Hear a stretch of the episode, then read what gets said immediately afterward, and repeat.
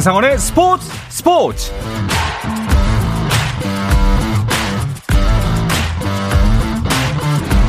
네, 스포츠가 있는 저녁 어떠십니까? 아나운서 한상원입니다.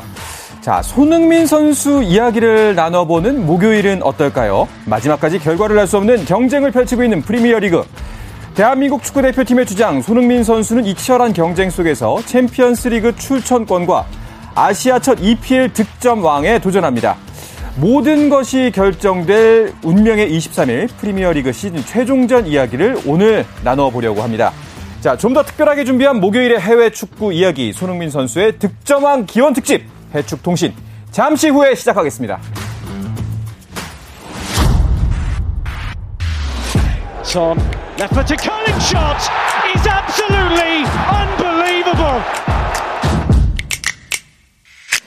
또 한 번 손흥민 존에서 라이벌 아스널전에서 리그 21호 골을 기록하는 등 환상적인 골을 레전드 차범근을 넘어 오른발이든 왼발이든 여지없이 골망을 가르는 원맨쇼에 가까운 활약을 한국인 유럽리그 한 시즌 최다 골 기록을 새로 썼습니다.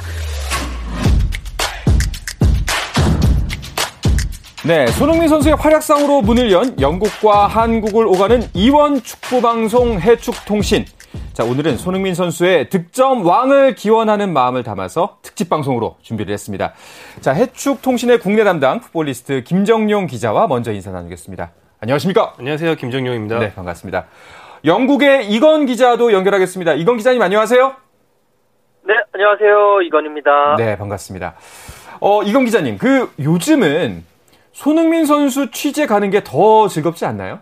네, 어, 뭐, 지난주도 그렇고, 이번 주도 그렇고, 계속 즐거운 시간을 보내면서, 물론 이제 폭풍 같은 취재 현장에서 뭐 즐거운 마음을 갖기 쉽진 않지만, 정말 손흥민 선수 때문에 정말 즐거운 마음으로 계속 가고 있습니다. 토트넘이 4위 경쟁도 하고 있고요. 그리고 또 손흥민 선수의 득점왕 경쟁 때문에 어, 바쁜 시간을 보내고 있는데, 어, 지난 8일 리버풀과의 원정 경기를 시작으로 13일 아스널전, 15일 원리전까지 일주일 동안 세 경기를 취재 다녀왔는데 그 세 경기를 치르면서 토트넘은 4위 자리를 공고히 했고 손흥민 선수는 두 골을 추가를 하면서 득점왕 경쟁에 지금 불을 붙여놨기 때문에 아, 상당히 지금 재미있는 주를 보내고 있고 또 주변에서도 손흥민 선수 잘하고 있다라는 뭐 그런 평가들이 계속 들으면서 어, 한국 기자로서 상당히 뿌듯한 마음을 가지고 있습니다. 네.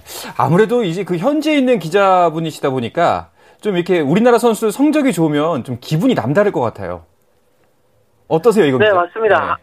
아무래도 어, 그 한국 선수들 뭐 예전에는 박지성 선수부터 시작해서 그렇지만 뭐 한국 선수들 손흥민 선수도 있고 뭐 이청용 선수, 기성용 선수 이런 선수들이 일단 그 해당 경기에서 정말 대단한 활약을 해 주면 이제 현지 기자들도 친분 있는 기자들이 있거든요. 그러면 아 너 오늘 상당히 바쁜 날이 될 것 같다. 뭐 음. 행운을 빈다. 그래도 뭐 이 선수 잘했다.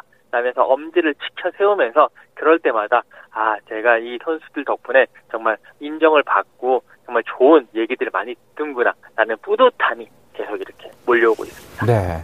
그 김정용 기자를 비롯해서 국내에 있는 기자분들도 좀 손흥민 선수 경기는 더 챙겨봐야 되는 상황이 됐죠? 어, 그럼요. 뭐 손흥민 선수 경기, 손흥민 선수 소식, 뭐 음. 사실은 뭐 축구 전문인 저뿐 아니라 그냥 스포츠 기자들 모두들이 음. 다 제일 주시해야 되는 상황이 됐고요. 뭐 제 개인적인 체감으로는 어, 발롱도르 다음으로 네. 이런 빅리그 득점왕이 큰 상인 것 같거든요. 음. 빅리그 MVP보다 빅리그 득점왕이 더 크게 다가와요. 그러니까 전 세계 축구를 통틀어서 쉽게 말해서 두 번째로 큰 상을 손흥민이 받을 수도 있다는 게좀 네. 엄청난 가능성이기 때문에 지금 다들 촉각을 굉장히 곤두세우고 있습니다. 그렇군요.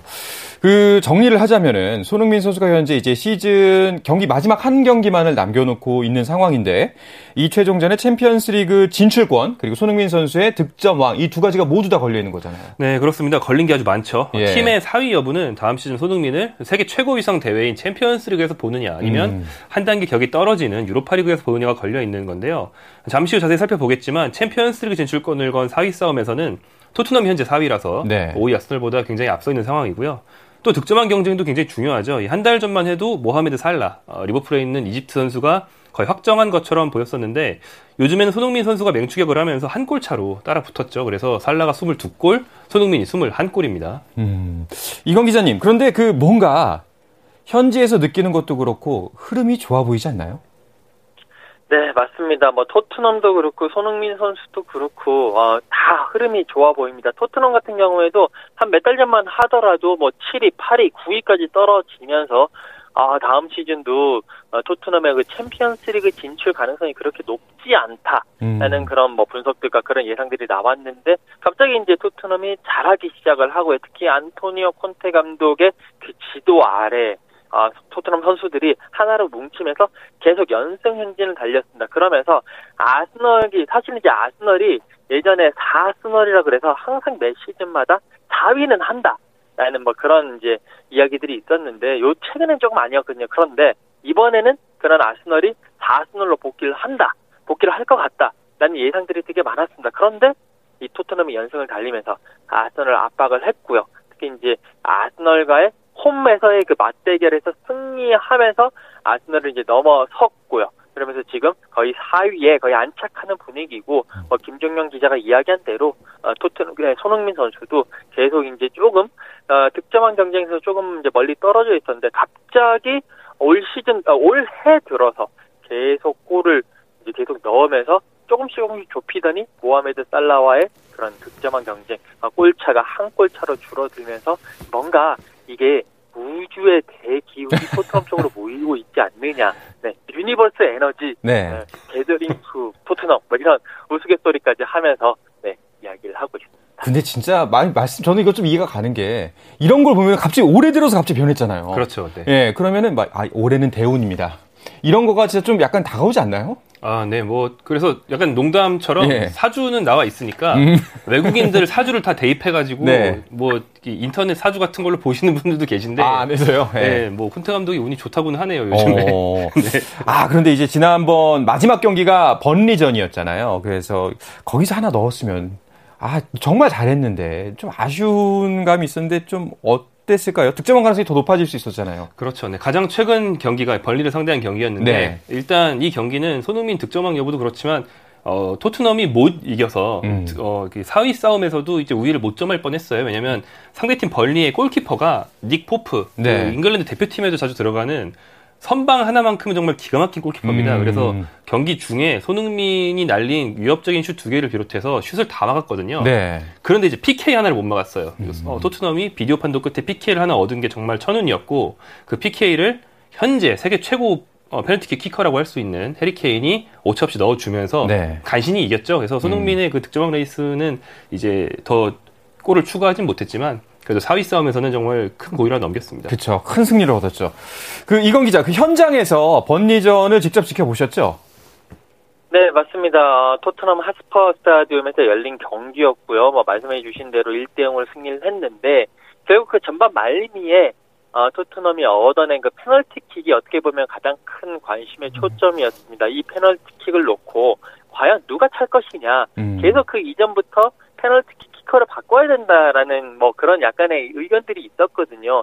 기존에 그 토트넘의 페널티킥 1번 키커는 해리 케인 선수인데 아 지금 손흥민 선수가 득점왕을 하고 있다. 그렇기 때문에 이 득점왕에 지원을 해주고 득점왕을 만들기 위해서라도 페널티킥 키커를 바꿔야 된다. 네, 손흥민 선수가 21골 넣었는데 페널티킥이 단 하나도 없습니다. 네. 그렇기 때문에 이제는 조금 해주고 사실 살라가 22골 중에서 5골이 페널티 킥 득점이거든요. 음. 그렇기 때문에 여기와 경쟁하기 위해서라도 페널티킥을 바꿔야 된다. 키커를 바꿔야 된다라는 의견이 있었는데 아 이날 경기 페널티킥 딱 얻자마자 손흥민 선수가 여러 가지 이야기를 하더니 볼을 가지고 직접 오더라고요. 그러면서 어. 이제 많은 이제 뭐 한국 팬들도 그렇고 한국 취재진도 몇 명 있었는데 어 이번에는 페널티킥을 손흥민 선수가 차는 거 아니냐라는 뭐 그런 어, 예상을 했었는데 딱 들고 와서 딱 조심스럽게 해리 케인 선수에게 볼을 주는 걸 보면서 어. 아 역시 어, 페널티킥은 해리 케인이 차는 거였구나 하면서 이렇게 했고 결국 케인이 어, 골을 넣으면서 1대 0으로 어, 토트넘이 승리를 했습니다. 그랬군요. 아, 그 일단 경기 후에 그 이건 기자가 손흥민 선수를 직접 만나봤다고 하는데요. 어, 손흥민 선수 인터뷰부터 잠깐 들어보시죠. 아, 일단은 계속 이제 페널티킥 상황을 이제 비해야 상황을 계속 보고 있었으니까 근데 좀 완벽한 페널티킥이라는 상황인 거를 조금 인지했고 볼을 일단 저희가 가지고 있어야 심판도 이제 그런 프레셔를 받잖아요. 이제 저희가 이제 확실하다는 걸 알고 있어야 그래야 그래서 볼을 막 찾고 있다가 이제 볼 어디 있는지 보다가 이제 볼 주소 좀 갖다 주고 그냥 지금 팀이 더 중요하기 때문에 아, 참 이게 솔직히 복잡한 마음이 좀 들어요. 예, 정말 팀 승리를 먼저 우선시하는 게 맞다라는 생각이 들기도 하고 또 이제 팬 입장에서는 손흥민 선수가 좀 욕심을 내봤으면 어땠을까라는 생각이 들기도 하고요. 어떠세요? 어, 사실 이제 우리 한국인 입장에서는 네. 네, 그런 바라는 마음도 들고 굉장히 기대를 하게 되죠. 음. 근데 사실 그 득점왕 도전 중이고 개인상에 걸려 있다고 해서 페널티킥을 양보하는 건 이런 0대0 상황에서는 사실은 있을 수 없고 승부의 세계에서는 예, 본 적이 예. 없는 그런 얘기고요. 음. 그 유럽에서 가끔 자기가 페널티킥이나 프리킥 차겠다고 팀 동료끼리 싸우는 그런 재밌는 모습들을 볼 때가 있어요. 근데 그거는 굉장히 여유 있거나 네. 예, 뭐 크게 이기고 있다든지 음. 뭐 이미 뭐 팀 성적이 상관이 없어졌다든지 그런 시점의 얘기고 만약에 여기서 이제 사실은 케인이 제일 잘 차는 건 맞거든요. 네. 지금 전 세계에서 제일 잘, 차, 잘 찹니다. 음. 그래서 손흥민으로 바꿨다고 혹여나 실패할 경우에 그 폭풍을 감당할 수 없기 때문에 뭐 케인 찰 수밖에 없는 상황이긴 했습니다. 너무나 타당한 결정이었다. 그렇죠. 이런 생각이 네. 드시는군요. 그 이 장면에 대해서 그 현지에서는 어떤 반응이 나왔는지도 좀 궁금합니다. 이건 기자. 네, 뭐 현지에서도 아무래도 케인 선수의 편을 좀 들어주는 음. 모습이었습니다. 케인 선수가 잉글랜드 대표팀 주장이기도 하고요. 토트넘의 또 그래도 최고의 선수기 때문에 어, 케인 선수에 대해서 케인 선수가 차는 것이 맞다. 특히 케인 선수가 어, 그 이전까지 21번 페널티킥을 이제 시도를 했는데 모두 다 성공을 시켰거든요. 그렇기 때문에 이런 상황에서는 케인 선수가 차는 것이 맞고, 어, 그리고 케인이 앞으로도 계속 어, 페널티킥만큼은 케인 선수가 차야 된다라고 어, 그렇게 평가하는 분위기였습니다. 역시나 아쉬운 건 그냥 이제 팬심인 것만 이게 좀인 것 같네요. 그래서 지금 현재 득점왕 경쟁은 살라와 손흥민의 2파전이고 어, 결과는 이 최종적 한 경기에 결정이 되는 거죠. 네, 그렇습니다. 단 한 골 차예요. 네. 이제 한 골 차인데 두 선수의 득점이 동률될 경우, 그러니까 손흥민이 딱 한 골만 더 넣어서 살라와 손흥민이 모두 22골을 넣었을 경우에는 어, 공동 득점왕입니다. 둘 다. 네. 네. 어, 그래서 뭐 어, 예, 다른 리그나 다른 대회에서는 뭐 거기에 도움 순위를 보고 뭐 출장 음. 시간을 음. 보고 해서 꼭 한 명을 뽑는 경우들도 있지만 그건 음. 보통 국가대항전이고요. 프리미어 리그는 두 명, 세 명이 나오면 다 줘요. 트로피를. 그렇기 때문에 뭐 손흥민이 공동 득점 확률이 굉장히 높다 이렇게 볼 수 있겠고 네.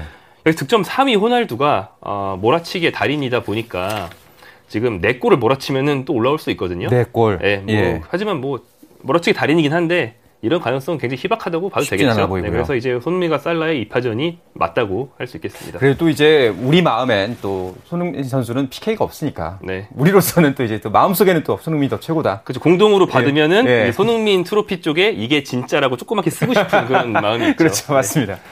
자, 그런데 이건 기자, 그 살라 선수가 어제 한 경기를 쉬었잖아요. 이거는 이제 최종전을 위한 휴식이라고 봐야 될까요? 아니면은 생각보다 부상이 크다고 봐야 될까요? 어, 일단 그 살라 선수가 어제 사우스햄턴 원정에서 아예 어, 원정을 따라가질 않았어요. 벤치에도 뛰질 않았고 그냥 아예 리버풀에서 휴식을 취했는데 일단 살라 선수가 그 지난주 일요일, 그러니까 일요일에 있어 지난 일요일에 있었던 FA컵 결승전 첼시와의 경기를 이제 하다가 다쳤고요. 그리고 이제 교체 아웃이 됐습니다. 이 경기 후에 뭐 리버풀이 우승을 하면서 세리머니 할 때는 다 참석하고 제대로 걸으면서 뭐 큰 부상은 아닌 것 같다라는 그런 이야기들이 나왔는데 일단 리버풀 입장에서는 지금 뭐 리그 우승의 여부보다도 어, 그 레알 마드리드, 그러니까 28일에 있을 레알 마드리드와의 챔피언스 리그 결승전이 더욱 중요한 상황입니다. 그렇기 때문에 혹시나 모르기 때문에 그 경기에 이 모하메드 살라의 몸 상태를 최적화시키기 위해서 일단 사우스 햄턴전에서는 어, 뛰지 않게 했고요. 어, 그 월요일에 어, 이제 울버햄튼과의 리그 최종전이 있습니다. 네. 이 최종전도 현재로서는 현재로서는 좀 출전이 불투명하다. 이 살라 선수 부상 부위가 이 고관절 부위고 이게 조금 어, 상당히 좀 이제 재활이라든지 이런 것에 민감한 부위이기 때문에 혹시나 어, 울버햄튼전에서 뛰게 했다가 그 다음 주에 있을 챔피언스리그 결승에 못 뛸 수도 있기 때문에 일단은 이 경기도 좀 뭐 안 내보낼 가능성이 좀 있고 내보내더라도 벤치에 넣어서 음. 혹시나 뭐 페널티킥 얻어내거나 이랬을 때 좀 골을 어, 차게 하는 뭐 그럴 가능성이 있다라고 현지에서는 예상을 하고 있습니다. 그렇군요. 그런데 그 리버풀도 지금 마지막 한 경기에 따라서 EPL 우승컵을 드느냐 못 드느냐의 문제잖아요. 네. 그런 그렇죠. 면에서 보면 살라 선수가 굉장히 필요할 것 같기도 한데. 필요하긴 하죠. 예. 리버풀이 승점 단 1점 차로 어, 맨체스터 시티를 추격 중입니다. 현재 리버풀이 2위인데요. 그러니까 마지막 경기에서 리버풀이 승리하고 음. 어, 이 경기 전에 얘기해 주신 울버햄턴전 승리하고 맨체스터 시티가 애스턴 빌라 상대로 무승부 이하에 그치면 역전 우승이 되거든요. 그런데 이제 어 확실히 더 중요한 트로피인 챔피언스 리그고 음. 그다음에 리버풀이 어, 다행히 그들 그들 입장에서는 다행으로 살라 대신에 쓸 수 있는 카드들이 꽤 있습니다. 뭐 음. 뭐 디오고 조타나 뭐 최근에 뜻밖의 좋은 모습 보여주고 있는 이제 일본 선수 미나미노나 뭐 피르미노 이런 선수를 쓸 수 있기 때문에 아마도 이제 벤치 대기를 시키거나 명단에서 제외하거나 할 가능성이 높다고 현재 전망하고 있죠. 네. 자, 이렇게 그 맨시티, 리버풀, 토트넘, 아스널이 순위 경쟁 그리고 득점왕 경쟁에 서로서로 얽혀 있는 상황인데요. 어, 이렇게 되면 각 매치업별로 좀 자세하게 살펴봐야 될 것 같습니다. 일단은 우리에게 제일 중요한 토트넘과 노리치 시티의 대결을 한번 보겠습니다. 비교적 좀 우리에게는 수월한 상대라고 할 수 있지 않나요? 이건 기자? 네, 그렇습니다. 노리치 시티, 어, 지금 승점 22로 최하위고요. 그리고 이미 강등이 아주 일찌감치 확정이 됐습니다. 지금 이제 노리치 시티가 마지막, 자기네들 입장에서는 마지막 홈 경기를 치르는데, 이 노리치 시티에게 남은 것은 최하위로 강등되느냐, 아니면 19위, 꼴찌에서 두 번째로 강등되느냐, 이제 19위 왓포드가 승점 23으로 노리치 시티보다 1점 앞서거든요. 뭐 그런 거에 있는데, 뭐 사실 그거 뭐 최하위로 강등되든 뭐 19위로 강등되든 강등에는 큰 의미, 이제 차이가 없기 때문에 큰 의미는 없고요. 어, 토트넘 입장에서는 이 노리치 시티 어, 가장 최근 맞대결이 지난해 12월 5일 이제 홈에서 열렸던 경기였는데 이때도 3대 0 손흥민 선수가 골을 넣으면서 3대 0을 승리를 했고 또 노리치 시티가 최근에 토트넘을 상대로 승리한 것이 약간 8년 전입니다. 2014년 어. 2월 23일에 1대0 승리를 했기 때문에 8년 동안 그 이후에는 한 번도 승리가 없거든요. 그렇기 때문에 토트넘이 뭐 물론 프리미어리그에서 쉬운 경기는 없습니다만 그래도 비교적 수월하게 경기를 치를 수 있지 않겠느냐라고 예상할 수 있겠습니다. 네. 그리고 또 리그에서 최다 실점을 한 팀이 바로 노리치 시티라고 알고 있어요. 네, 어, 지금 실점이 79점입니다. 네. 말씀하신 대로 최다 실점이고요. 굉장히 많죠. 토트넘이 전반기 홈 경기에서도 노리치 시티를 3대 0으로 대파를 했었고 이때도 손흥민이 골을 넣은 적이 있어요. 그래서 손흥민이 득점을 할 가능성이 상당히 높은 경기다 이렇게 네. 볼 수는 있겠는데 다만 이제 어, 승부의 결과에 있어서는 토트넘이 방심을 할 수는 없는 게 음. 어, 노리치 시티의 홈 경기인데요. 아무리 강등이 확정됐고 약팀이라고 해도 시즌 마지막 홈 경기만큼은 그렇죠. 자존심을 위해서 또 잉글랜드는 뭐 홈팬들이 만석이 다 들어오잖아요. 네. 홈팬들 앞에서 마지막으로 좋은 모습 보여주기 위해서 사력을 다하는 경우들이 있거든요. 그래서 오히려 그 어떤 경기보다 노리치 시티가 열심히 할 수는 있다. 그러니까 상대의 동기부여가 떨어진다든지 이런 음. 요행을 바랄 수는 없는 경기입니다. 알겠습니다. 자, 손흥민 선수의 득점왕 경쟁 다 어떻게 좀 펼쳐질지 잠시 후에 쉬었다 와서 이야기 더 깊게 나눠보도록 하겠습니다.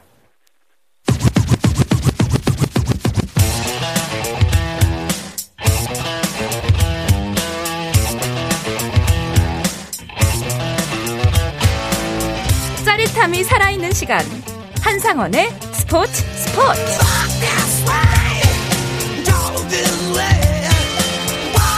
자, 영국과 한국을 넘나드는 이원 축구 방송 이건 and 김영 김정용의 해축통신 함께하고 계십니다. 자 오늘 손흥민 선수의 득점왕 기원 특집으로 함께하고 계신데요. 그 아까 전에 말씀드렸던 것처럼 이제 손흥민 선수는 노리치 시티와 맞붙게 되고 기회가 좀 주어질 수 있을 것 같습니다. 자, 반면에 득점왕 경쟁을 펼치고 있는 살라의 리버풀은 울버햄튼을 최종전에서 만나죠. 네, 어, 네. 리, 어, 울버햄튼을 최종전에서 만나는데 울버햄턴은 뭐 우리가 잘 알고 있는 그 황희찬 선수의 소속팀이죠. 음. 어, 계속 이 팀이 원래 시즌 초반 수비력이 되게 좋은 걸로 네. 어, 좋은 성적을 냈고 한때는 4위를 노린 적도 있었습니다. 하지만 시즌 막판으로 들어오면서 성적이 좀 떨어졌고 그 중심에는 수비가 붕괴된 게 있었어요. 음. 비교적 최근에는 뭐 맨체스터 시티에 다섯 골을 먹은 적도 있고 굉장히 안 좋습니다. 그래서 뭐 살라 입장에서나 리버풀 입장에서나 뭐 이렇게 어려운 매치업은 아니다. 아. 네, 그렇게 되겠습니다. 알겠습니다. 우리 입장에서는 어 일단은 살라가 벤치 멤버로 출전을 하고 그리고 경기가 팽팽하게 펼쳐져서 끝까지 0대 0으로 갔으면 좋겠다. 아, 네, 네, 뭐 그렇죠. 이렇게 펼쳐지면 더할 나위 없겠다라는 네, 네. 생각이 들기도 합니다만 어, 일단 두 분의 한번 의견을 들어보고 싶어요. 그 일단 이건 기자님 손흥민 선수가 현재 상태에서 더 유리하다고 판단할 수 있는 기준은 뭐가 있을까요?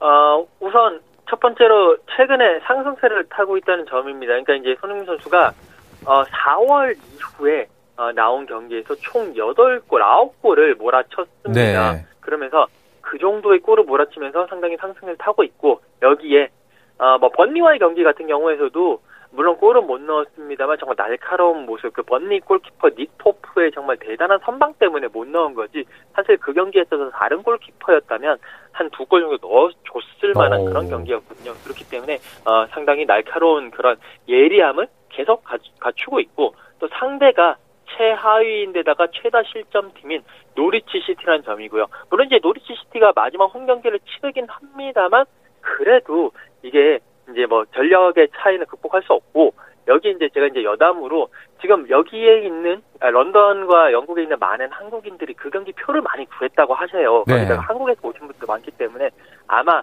아마 노리치 시티 경기장에서 곳곳에 배치되어 있는 한국인들의 모습을 보면서 손흥민 선수가 더 힘을 내지 않을까라고 생각을 합니다. 알겠습니다.